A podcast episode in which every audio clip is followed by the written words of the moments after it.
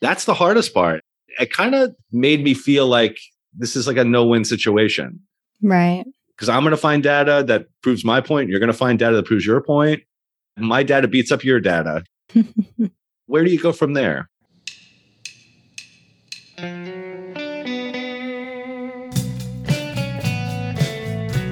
Hey everyone, my name is Al Gugliotta, and I want to welcome you to the Unlearning Project.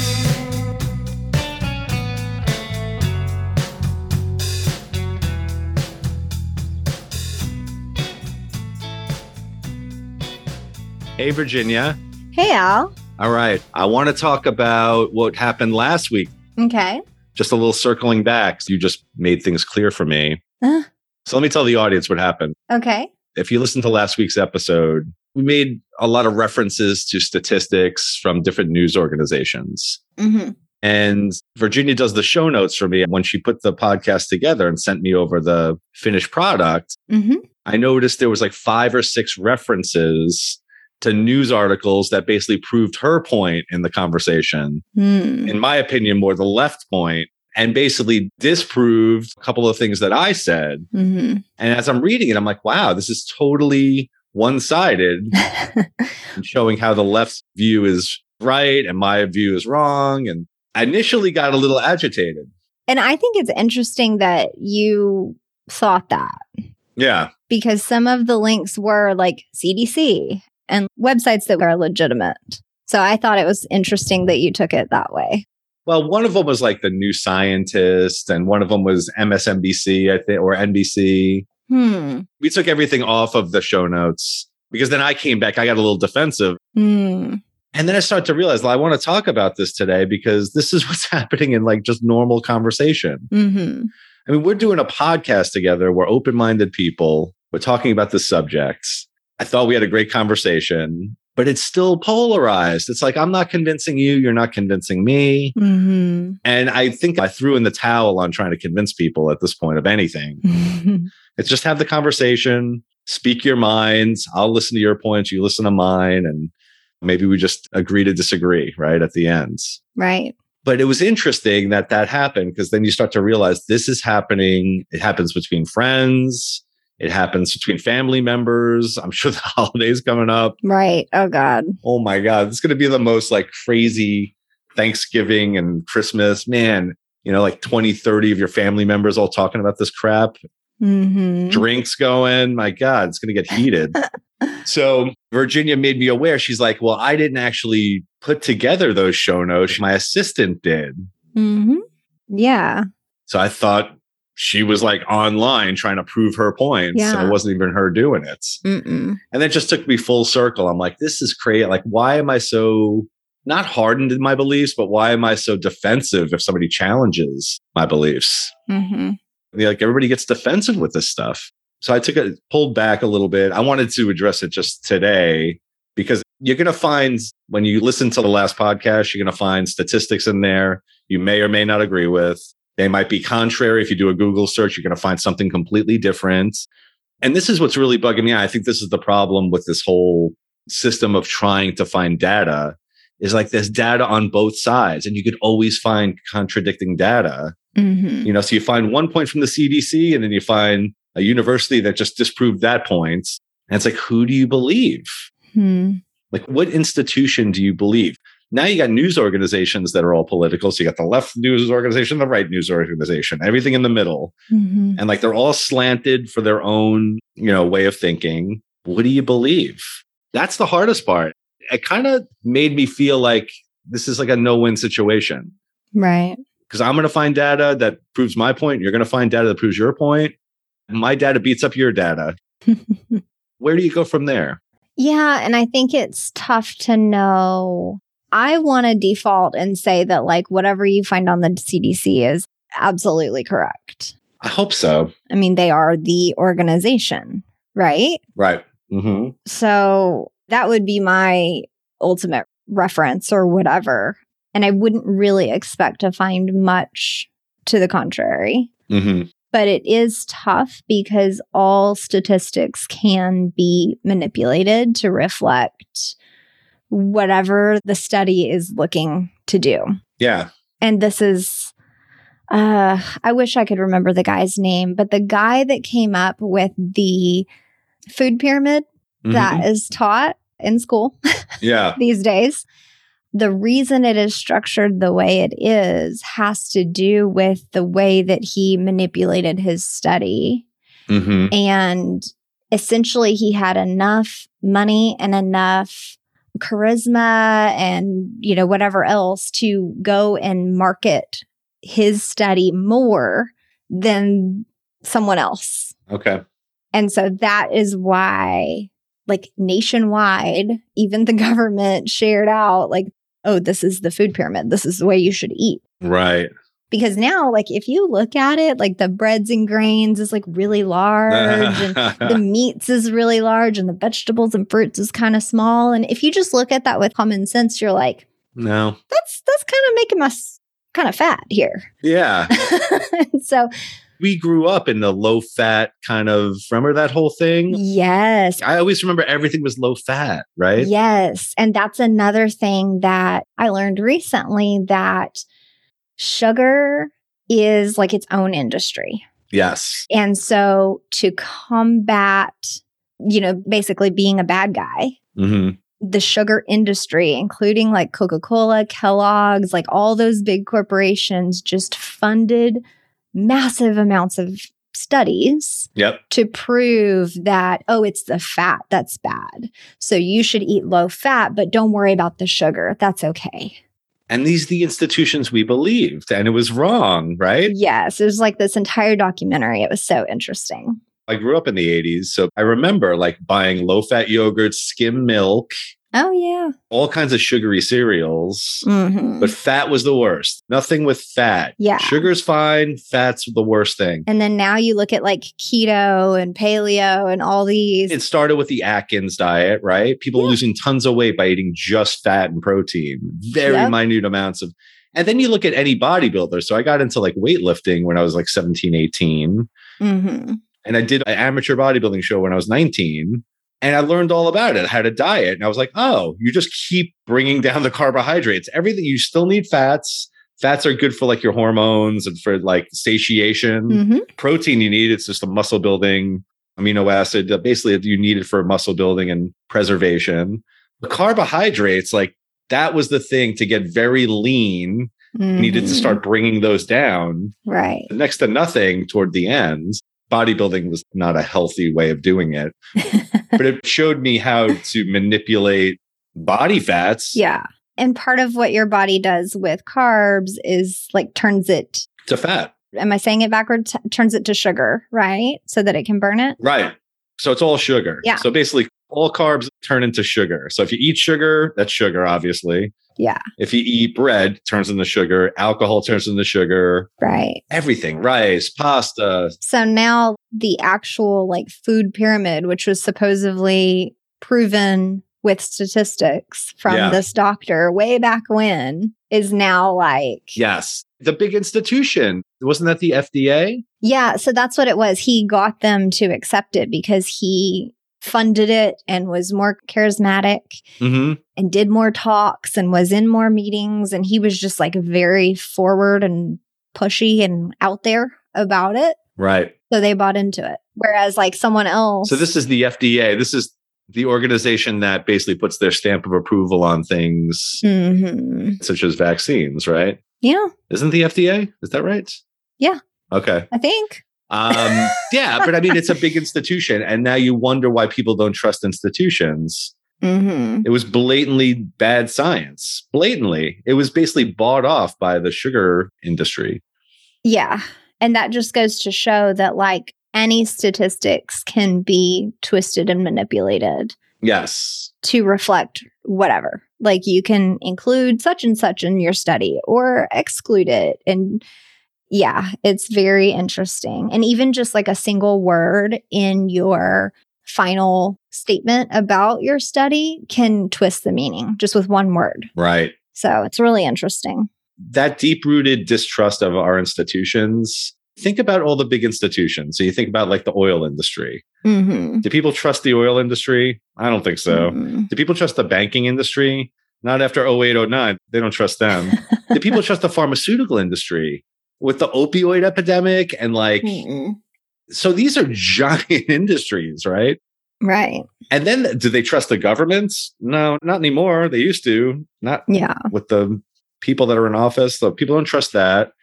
People don't trust the news organizations anymore. So it's like there's this whole array of like distrust, right? hmm And nobody knows where to get their information from. And that's what's made this into such a heated argument. And people are so gripping onto their sides because they're being fed information and then they're trying to find more information that confirms what they already believe Mm-hmm. instead of looking at the other side. So, for instance, I had a conversation with a friend just recently. We were talking about just statistics about people that are killed by police officers every year. And he was trying to say that, you know, more black people are killed by police officers than white people. And Mm. I just quoted Sam Harris. I didn't do the research myself. Sam Harris on one of his podcasts says that's inaccurate. You know, double the amount of white people in any given year are killed by police officers than black people. Hmm. And it got heated, but it got to a point where he basically exclaimed to me that if you think those statistics are right, then this conversation is over. Hmm. I'm like, why would this conversation be over? I'm just telling you what a reputable source. hmm I mean, I don't think Sam Harris, he's got a giant podcast. He's an intellectual. I know that he goes through his podcast. It's not live, so he does his research before he does anything. Nobody could agree on the research. Mm. Even when you have hard numbers, they just twist it. hmm You know, then it becomes, well, how many black people are in the population compared to white people? That's immaterial. It all has to do with how many criminal acts were done with both populations. Anyway, long story short, with somebody that I get along with well and that I we got just at this stalemate where it was like, if you believe that, your conversation's over. Hmm. Okay. I'm like, I guess that's doesn't really Interesting. I was shocked. I was shocked. And uh, again, we're still friends. It wasn't like this like relationship blow up or anything. It was just wow. Yeah. And if me and him are doing that, you can see why things are happening the way they are. Hmm. I just want to go back to a time where like, man, people trust each other. Something like World War II when it happened, like something so horrible, the whole country came together for like a single cause. Right. And I feel like we had the opportunity to do that with a pandemic, right? hmm and it didn't happen. It just completed, stra- you know, turned into protests and riots and just all kinds of craziness. right. Anyway, I don't know why I'm rambling on about this, but I wanted to get into education. yeah. But if you had something to say, go for it. I know you were trying to talk there. We've watched different documentaries, and sometimes I have leaned more to the side of, you know what, I think they patrol more in what could be assumed as like impoverished or higher crime areas. And then the populations in those areas do tend to be Black, Hispanic, Latino, you know, all the minorities. Right. And then there was one documentary that we watched that was talking about the rate of incarceration of white versus black. Mm-hmm. And that went into even a lot of the laws that have been put into place. Clinton was part of it, Reagan was part of it, having to do with like cracking down on crack cocaine. Uh huh. Well, it's such a cheap drug that instead of cracking down on heroin, which is more likely to, you know, be expensive. And so the wider communities are typically going to have more heroin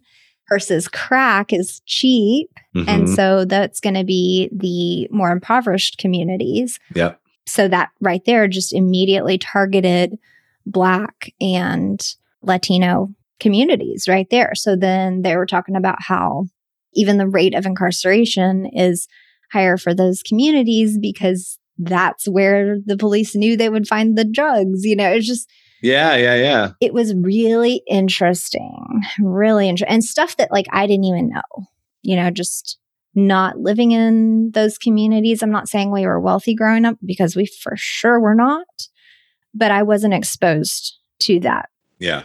type of life. I mean, there wasn't cops driving up and down the street. I, mean, I still felt like my parents did as good a job as they could as, you know, getting us into a nice community. And I didn't see stuff like that. So I had no idea.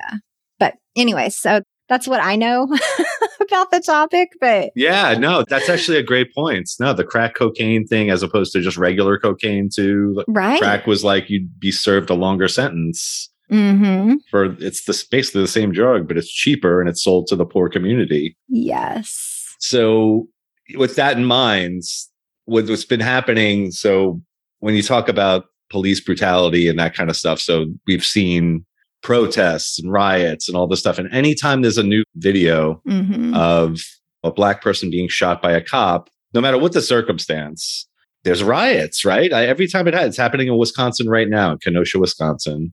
And again, I don't want to get into statistics. There's no need to. mm-hmm. They're all mixed. It's hard to decipher anything from them. But basically, if there's more white people being shot by cops, and when that happens, and they're videoed just as much, but they're never publicized. Mm-hmm. So you see a, a white guy get, you know, held down. Tony Timpa, three cops got on him. They held him down for 13 minutes. He basically died on the grounds. Mm-hmm. I think I heard about that. Yeah, most people haven't. And there was no protests for Tony Timpa. And There was no riots or no nothing. Mhm. But it seems like every time there's a black person that this happens to, there are. And again, back to the collateral damage. I just did a quick, again, Google search and the BLM riots, you know, produced over 25 deaths during the course of the pandemic. And that's not even speaking about the lack of social distancing in the middle of a pandemic Mhm. where you have 50,000 people getting together without masks because they're protesting something they disagree with. It's just, you can't play both sides of this. So I don't know if this is a dumb question or not, but why do you think there are not riots or like any protests or whatever for the white person who's held down versus the black person that's held down? Why do you think that's not getting attention versus attention? Or like, why do you think it's in the news or not in the news? Well, because I think there's this overall narrative that's saying there's police brutality that's directly targeting the black community. hmm. And if you look at the numbers, which again, I want to get to numbers. I mean, just listening to like a Sam Harris who just kind of goes through the numbers. There's like a thousand people that die from cops every year in the US. There's over 10 million arrests. So 10 million arrests, a thousand people are killed by cops. Hmm. Okay. And the majority of those people are white. And then, you know, of course, there's difference in populations. It could be argued either way. My point being is why are we like making it as this global or, you know, nationwide epidemic of cops targeting? That's the narrative. And it's given like the police the worst name. Like Yeah. they have the worst public relations in this country. I mean, it escalated to the point where police officers are like taking a knee and they're letting crimes just go on Hmm. because they don't want to be caught on tape doing anything. It's just a weird society I feel like we live in with, Hmm. you know, everybody talking about BLM, focusing on these like really publicizing these videos that people are catching on camera, blowing it up. So now you got protests and riots all around the country based on some guy that died. And he may have died because, you know, he was attacking the officer or had a knife in his hand or had a weapon or was high on freaking God knows what. But it's very taboo to talk about these types of subjects. Hmm. You know, it's just sort of like the lefts and the woke. No, no, no, no, you don't talk anything bad about minorities, Mhm. you know? So it's this weird place that we're in where we can't talk about these things and we just have to accept them. I just think it's something to be aware of because I think we're easily influenced by media. Well, apparently you are because you watch it, and I'm not because I don't watch. I don't know what's going on. Well, I guess, I, yeah. So it's me just basically telling you what's going on in the country. yeah, give me my news update, Al. Yeah. but you're not missing anything. I shouldn't listen to it. It's not doing me any good mental health wise. Anyway, let's get to the topic that we originally started with education. Yeah, what did you want to talk about education? Like maybe you can tell me what your teacher friends are going through, or like what are you seeing there? In a nutshell, from the beginning of the pandemic, I came from the camp that I want to get my kids back into school ASAP. hmm You know, if they're out for a month, two months max, fine. We had to do it for the pandemic to lower the numbers, but they need to be in school. Like kids are, we're social animals. They need to be back in school. hmm never happened. Kids were out of school for a full year. So, of course, a lot of the parents were up in arms about this and they wanted their kids to go back to school. hmm And so the teachers were, this isn't all or nothing or everyone, it's generalizing. A lot of the teachers didn't want to go back to school hmm because they didn't think it was safe. And the administration didn't want to send the kids back to school because they didn't think it was safe. hmm And so the parents and the administration would be at odds with each other. And this is going on till today. Now it's, you know, has to do with more mask mandates and vaccine mandates for the kids. And where is that going to play out? So I wanted to kind of get into where we stand on it because we're both parents, we both have children. hmm I've always been from the mindset that the kids need to go back to school, that they need to not wear a mask. Hmm. Like, get back to normal as soon as possible because you're effing up these kids. Their social skills are getting messed up.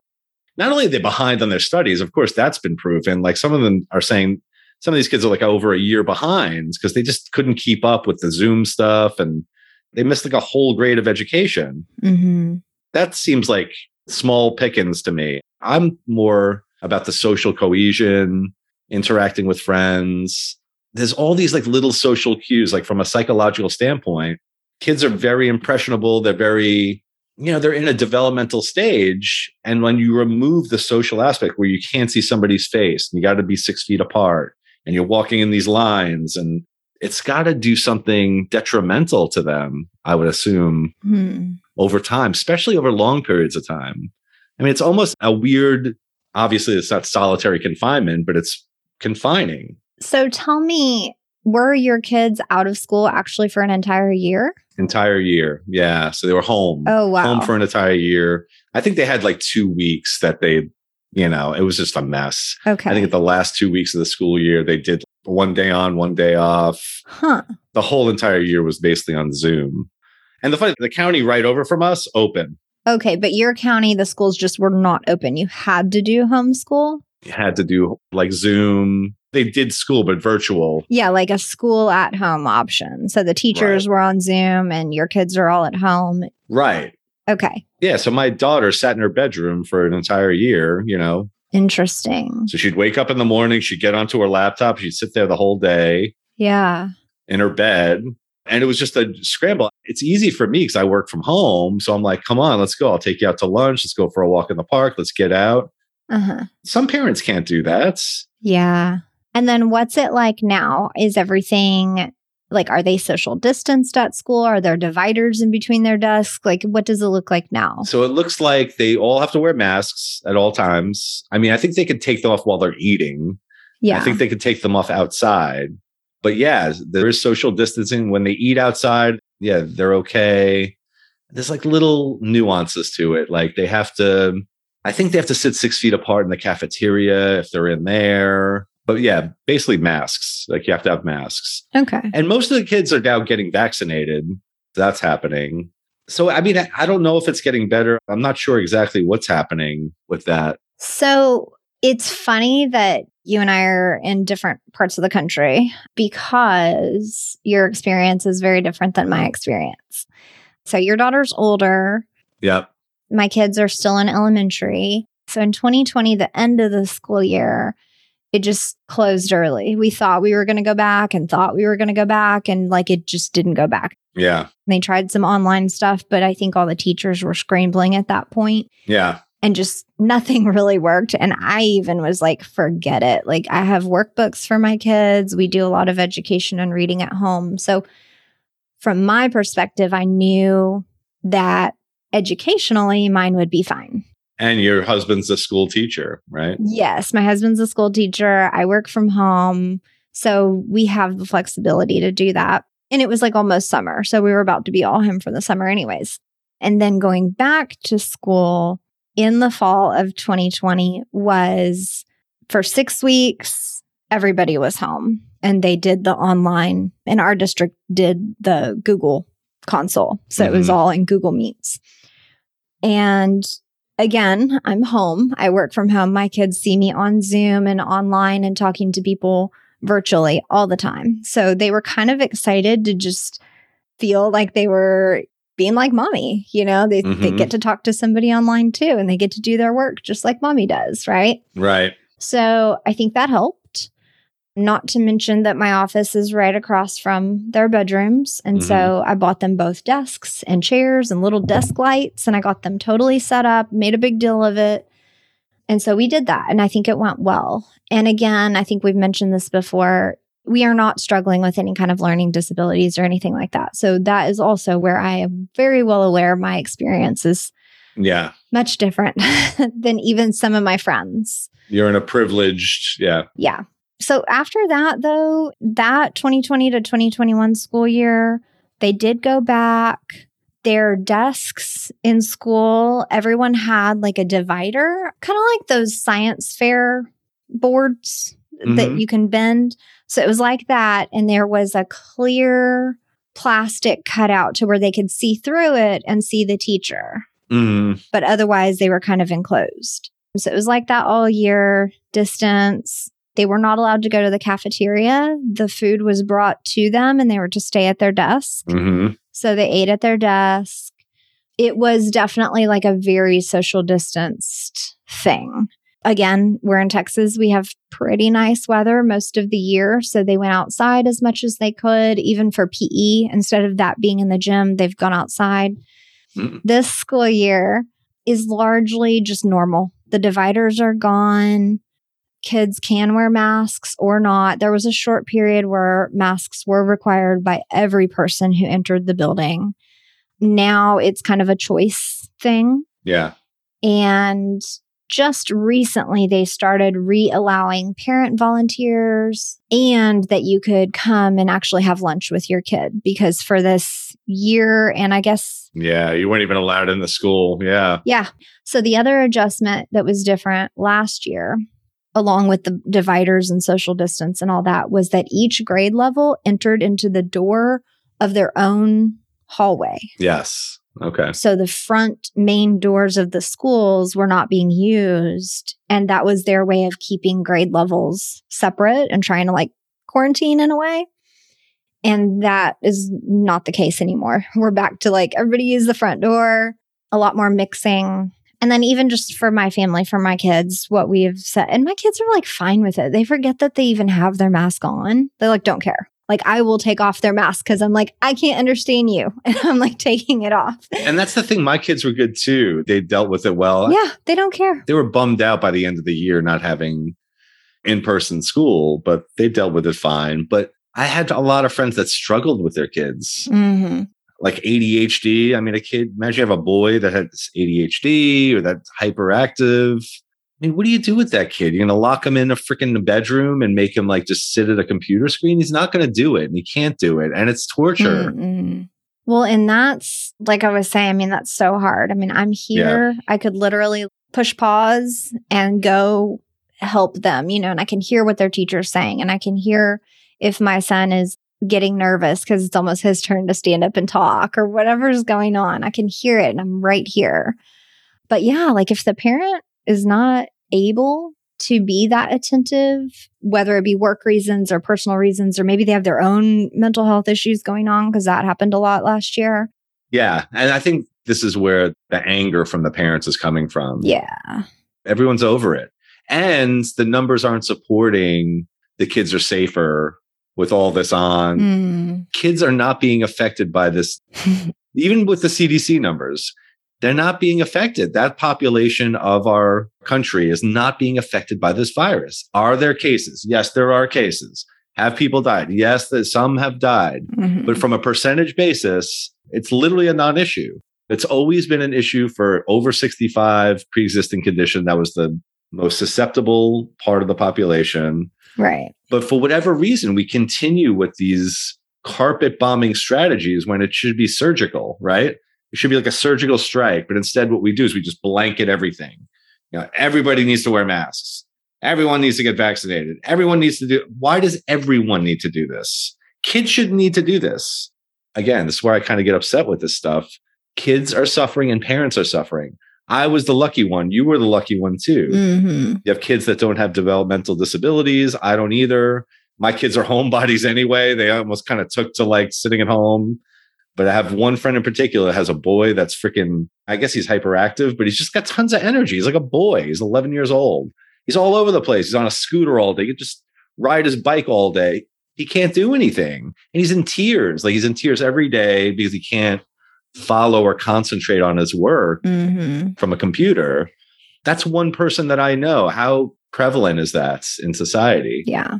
But it's not talked about. It's just sort of sweeping, whatever. I kind of get this feeling of like, that's what these laws are made. And then I'm like, well, what about this? Like, eh, whatever. We got to protect them against the virus. Yeah. Are you going to protect them against their freaking mental breakdown? Are you going to protect them against that? I don't know. That's where I come from. That's where, you know, from a big picture standpoint, rules and laws, and even just like the structure of the way the curriculum is designed, and just like all of this stuff is just for the majority. Even the way that the kids are taught in school and the school structure and all that, we've touched on this before, is to create little human cogs that will go out into the world and become an employee. Mhm. And so, like, maybe that kiddo who has so much energy and who doesn't quite fit in the box that school wants him to, Right. he's going to go be the next Elon Musk. Maybe. And it's really hard. And I know that some people aren't that in tune to this, but that's where it's our job as parents to pick up on what the kid is strong at and how to help them with their strengths and go ahead and educate them maybe in a completely different way. Like maybe Yeah. he needs to be educated while you're out camping so that he can be outside and so there can be distractions and he can find calm hmm in a different environment. School environment's just not working for him. That is so common. Yeah. Well, that's a perfect segue. And society cannot do that for us, right? Like the laws and the structure and the way that we're supposed to go to school and all that, they have to just do like the large majority. Yeah. You go to school, you know, you're going to work nine to five, you got to do this online, read these books, you have to be able to produce this much. Like you're being taught to be a cog. hmm And some people just, that's not going to work. Very true. And so leads me right into the idea of like, so what role do you play as a parent in deciding on what your kids should be taught? Mm-hmm. Like subject matter that they should be taught. I'm 100% from the idea that I don't know how to teach them. mm-hmm. And so, like, the educator is 100% responsible for showing the kids how to learn, teaching them how to learn, right? They're educators. right. But when it comes to the actual like material, that's been a point of contention with a lot of parents lately. Again, I don't deal with this. I hear about this. All these are topics that like I hear on like the national level, but I haven't personally deal with. Hmm But they are concerning. And we got into this a little bit last week on, you know, gender hmm in a world where kids are boys, they're girls, they're non-binary. They're all different things that again, I'm not an expert in this. I don't claim to be. So if I get any of this wrong, please have mercy. But but yeah, they're taught some of these things and like at what point do you say an idea is bad? hmm How do you decipher because we could basically just blanket statement and say, well, whatever the educators teach is right hmm or whatever the educators teach is good for the kids. Is that true? I don't think you would believe that. Hmm. It's not anything, right? Well, anything that comes to their bodies or sexuality or anything like that, I'm curious as to is there a class on this or something? I don't know. Or is it like hearsay from their friends at school? Or how is that being taught? Because, you know, like I said, mine are younger, and anything that so far has come down the chain that's like, we're going to have a body safety class or something like that. They email the parents and say, like, is this acceptable? This is the topic. This is whatever. And you sign off. Yes, my kid can attend that. No, my kid cannot. But as they get older, I'm well aware there's like, you know, the different sex ed classes and stuff like that, which those are such blow off. Like uh-huh. when we were in school, those were the dumbest classes. right. You learn sexuality from your friends, right? From your Yes. peers, just from whatever, like from society at large. Yes, you learn more crap like through the grapevine of your Yes. peer group. And I think as parents, that's where it's our jobs to get ahead of some of that mm-hmm. misinformation that the little friends are sharing. But yeah, I'm curious, like, what is in schools now about that? Like, is there anything about that? Or it's just from their friends? That's a good question. I think it's just from their friends. I don't think there's any kind of like Okay. class that they're going to where somebody's talking about LG, LBGT. Yeah. And I don't even get it used to just be LBGT, right? Now it's LBGTQ and there's more. QIA plus, which I actually do not know what all those things mean. I mean, we're hip and we don't know this stuff, you know? yeah, I'd have to ask my kids what that is. Yeah. But I think, all right, I got to sound like the bigot here. Not a bigot, but just like a ignoramus. Non binary. I've asked my kids multiple times, like, what is non binary? hmm They're like, well, it's a gender. I'm like, all right, so there's girl, boy, and then there's non binary. What does that mean? It just means they don't identify with one gender or the other. hmm I'm like, well, what does that mean? I know I sound like a grumpy old man that, does, what does that mean? It's ridiculous, you know? I don't think it's ridiculous. I legit want to understand. And literally just go in circles. I'm like, wait, I thought you could either be a girl or a boy. hmm I don't understand what, okay, you don't know what you are? hmm I thought you just looked in your pants and you knew what you were. I know it sounds ridiculous again, but I think this is what a lot of people think, especially a lot of parents. And is that being taught to the kids? Are they learning that from peers? mm I feel like we're getting into a culture which terrifies me is that you can't argue anything. Like you can't go against any bad ideas. Hmm. You can't speak your mind on things that you don't think are accurate hmm because you're just a bigot. You're just against LG, you know, you're against the whole trans community. You're against this community. You're against, I'm not against anything. I don't understand the idea. It doesn't make sense to me. Why does everybody just have to succumb to this? Yeah, I believe in everything. I respect everyone and everything and whatever you say. I'm like, Hmm. that's not the way freedom of speech works, right? You're supposed to have discourse and like there has to be a back and forth so that you could kind of flesh out good ideas from bad ideas. Hmm. What do you think? For one, when my kids come home asking a question like that, hmm then that's where I would look up information and do my best to explain it in the best way I know how. hmm And part of that explanation, even now, is that we can care for a person and we can be friends with that person regardless of anything that's going on in their pants. Like, I don't need to know. Okay. You're a nice person. You're nice to me. I respect you. You respect me. We can be friends. I agree. I don't need to know which bathroom you go in. I don't care. Like, that's your business, you know? And I hope I didn't sound like I cared like uh, the actual individual person. It's not like I dislike them because they have an idea that I don't agree with. Right. I'm just talking about the ideas, you know, that's all. The people are a whole different thing. Yeah. And so that's where, like, from a child's perspective, my kids, anyways, I think they would only bring home that question if it was like a specific person that they're thinking of. hmm And so it's very easy for me to be like, is that a cool friend? Are they nice to you? hmm Do they share their crayons with you? Okay, cool. We're good. Right. So when you put it simplified and, you know, kind of bring it down to that individual human level, it's very easy for me. That doesn't mean I understand it. That doesn't mean I know or agree with or, or whatever. I have no idea what their conversations with their parents are like. I don't know how to handle that.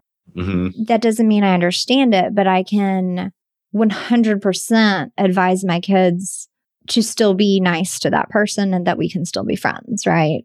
And same thing. I mean, we have different couples and friends that, you know, are lesbian or gay or whatever. And we don't like, you know, just talk openly like, oh, our lesbian friends are coming over today. Like, we don't say that. Okay. Of course. It's just so and so's coming over. And then we were house sitting, and my daughter looked at a picture and she was like, So they can get married?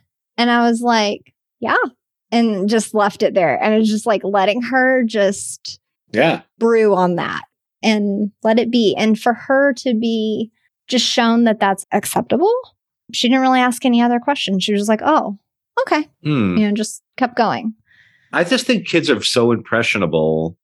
And you know how kids are. I mean, kids want attention and they vie for attention. Some kids, some kids more than others. Mhm. And when, what if it gets a little more controversial? What if one of your, you know, child's friends says, you know, whatever, I'm non binary, I'm pansexual, I'm whatever.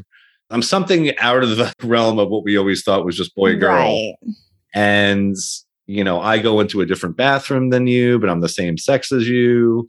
Or it's more cool to be somebody like me than to be just a boy. When there's kind of a not manipulation, but when it becomes part of the culture of like, Mhm. I want to be something different. I get more attention by being something different. I'm not just a boy or girl. That's boring. Like I want to be Mhm. you know, something different. And then now the educators are like, yeah, you know what? That's great. We totally encourage you to explore that. Mhm. And they start going down this road. Again, I'm projecting. I don't know how this would play out. But doesn't it seem like when you're young and impressionable, that could be something that could go down a wrong path? Hmm. Where the kid now has this identity that he would normally not have because it's been encouraged Mhm. he's had this idea that came from out of nowhere. Now everybody else is encouraging it. He's getting attention for it. You know, it's more cool to be that in our society. I don't know. So to me, like somewhere along down that road can go off the rails. Hmm. Again, I've never dealt with this. You've never dealt with this. Maybe we'll never deal with it. Yeah. But I feel like when you don't challenge, I'm not even going to call it a bad idea. I'm just calling it ideas. You challenge ideas. We have to be able to question this stuff and get good to get explanations, not just be like, well, we just respect every idea that any kid has. No, you can't do that because there are bad ideas. And I get your, you come from the compassionate side. Yeah.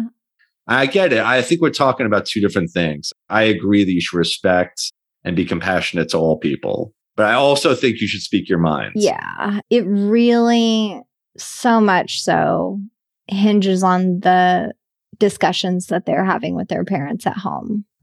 I agree. A lot of this, yeah, it's not coming from all the school. It's a lot of it's from their parents in the home. Yeah. I mean, even so, my husband teaches high school and he does have a large variety of cultures and genders and all kinds of different things going on in his classroom.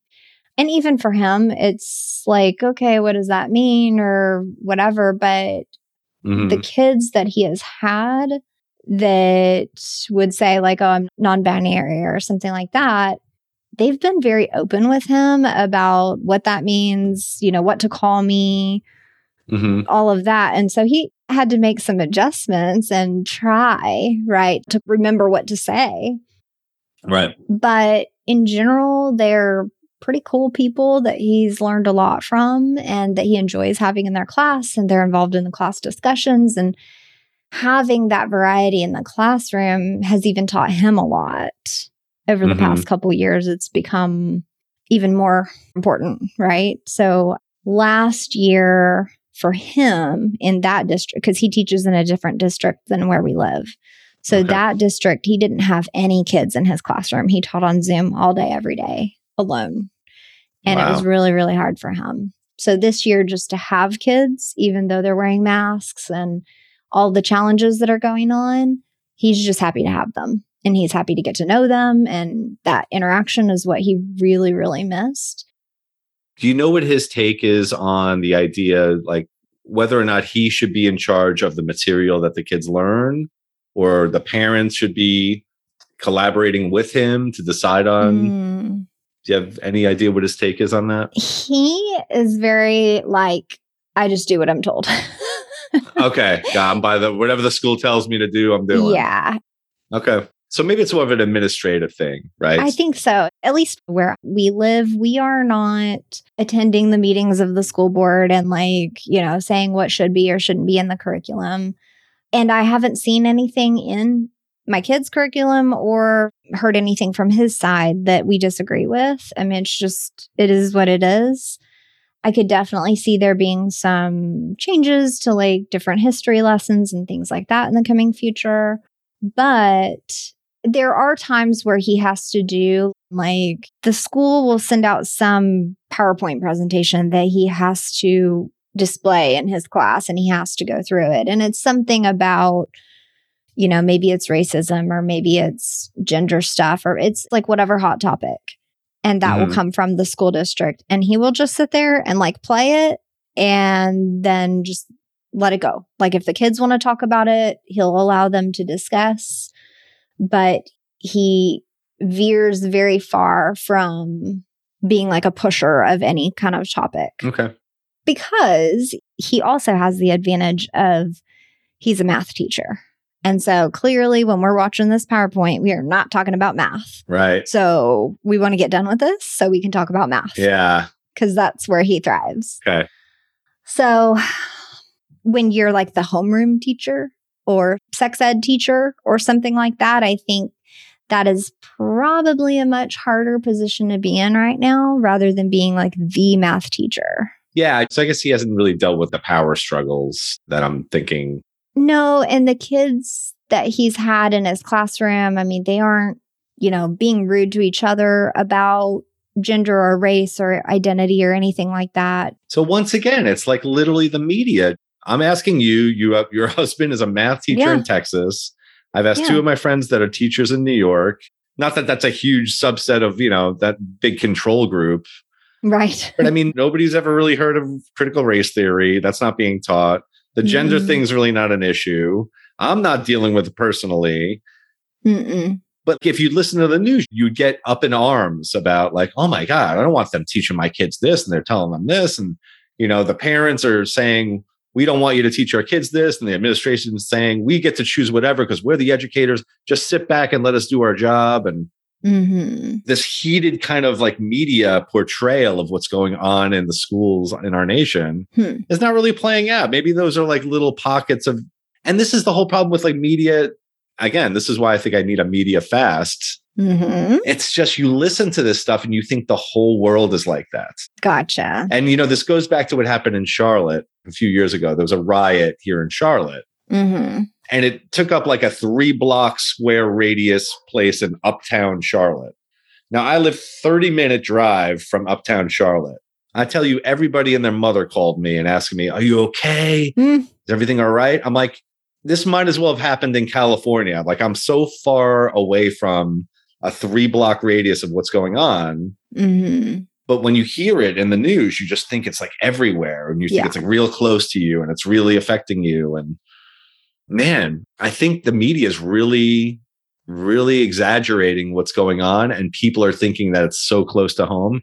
I think it's what happened with the virus too. That like you hear these things on the news, the numbers and this, and there's an outbreak, and the hospital's overwhelmed. I'm like, if I didn't listen to the news, say I was like in a, like a log cabin for the last two years, I had no internet connection, no TV, I would not even know this was going on, right? Mm-hmm. Literally, I'd be unaware of any of this, and I would have just went about my life. Yep. We all live in this like weird digital world where nothing's really happening to us. Granted, some people got COVID, things are happening to them. There's, Right. But generally speaking, like you're listening to like this like virtual world. hmm What's on Twitter, on Instagram, Facebook. and it's all just spiraling in your head. Right. But then when you like really nail down into it, you're like, no, nothing's really happened. It's not really affecting my world. Like yeah. the kids don't know anything about what I'm talking about. I'm listening to the news and getting worked up for no reason. hmm So it's so yeah, it's really bugging me out. And I guess I, I was never one to listen to news, and I glad I didn't back then. I got to get back to not listening to all this crap. yeah. Well, and just think about it like their job is to make a story. Yeah, Their job is to put it in bold red letters across the screen and get your attention. Their job is to create that, you know, clickbait headline, right? but it wasn't always that way. Wasn't it supposed to be? There's supposed to be reporters that actually give you the news, like the Walter Cronkites and the Yeah. Tom Brokaw. Like Mhm. you know, you heard from like these like journalists and like they'd talk about the news and you believe that that was true and like the whole world just agreed on it. Now they weren't trying to blow things up or dramatize. Yeah. Just give me the news, right? Give me the facts. But now it's like you said, it's clickbaity. It's very exaggerated. It's definitely slanted towards the negative. It's not news anymore. It should be just considered like entertainment, like reality TV. I think you nailed it. It has somehow, over the past, I don't know, 50 years, Mhm. morphed from information to entertainment.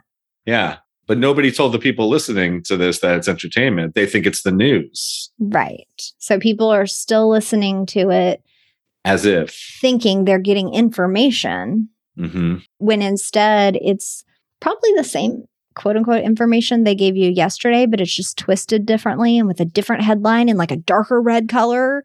And Right. With a soundtrack, like boom, boom, boom. dun dun dun. like, oh God. yeah. Before they say anything, you're like, what's happening? Yeah. Yes. Yeah. All of that. All of that. Just the same way that they do, and I don't know what these studies are called, but where they map your eye movement hmm on a certain website to where they can put certain images and you know make these bullet points here and whatever and make them skimmable and make it to where your eyes are drawn to the information where they want you to focus. Wow. So artificial intelligence kind of stuff. Oh yeah, they do all this like attention mapping stuff just based on your eye movement on certain websites. It's the same crap that they do for the news right. what's going to get their attention what's going to suck them in what's going to have them like wanting more and that's how they run the story Just studying like the history of the analytics, like what mm-hmm. got the biggest response, do more of that, do more of that, do more of that. Mm-hmm. That didn't work. Okay, keep that out. Just do more of this stuff. yeah and same thing with anything okay like facebook ads okay say you're going to run a facebook ad for your business like even if you went through an agency that's experts at this Mhm. they will set up say five different ads different images different fonts different captions all these different elements they're going to run them all they're going to see which ones get the most clicks take all of them down except that one and then they're going to turn around and create five different versions of that one and then they're going to run the test again And keep whittling it down, right? Yes. Every single thing that we see or do or exposed to or whatever, no matter which feed it's in, Hmm. is tweaked specifically to get you, essentially. Yeah. I feel like it's dangerous. Absolutely. Shelby told me an instant she went to lunch yesterday and she's sitting at this bar and having food with her friends. And there's an older guy next to her, and there's a couple of guys on the other side that are eating. And one guy starts coughing, and he's got a mask on, but starts coughing. And like, you know how you get something caught in your throat? Yeah, he just choked or something. Yeah, like it hit the back of his throat wrong and he couldn't stop coughing. The old guy basically says, Hey, you need to leave. You can't be coughing in here like that. You're going to kill somebody. You're going to kill somebody. And the guy's like, What are you talking about? He's like, I'm vaccinated. He's like, I don't care. He's like, You need to leave this establishment. The guy's not even the owner. Like, he was just a patron. Oh my God. And it became this whole like kind of scuffle. They were leaving anyway. So the guy wound up just getting up and giving a dirty look and leaving. But it was so strange. Like, Mm. jump that moat of like, man, now you can't even cough in public. And if you cough, you're potentially killing someone.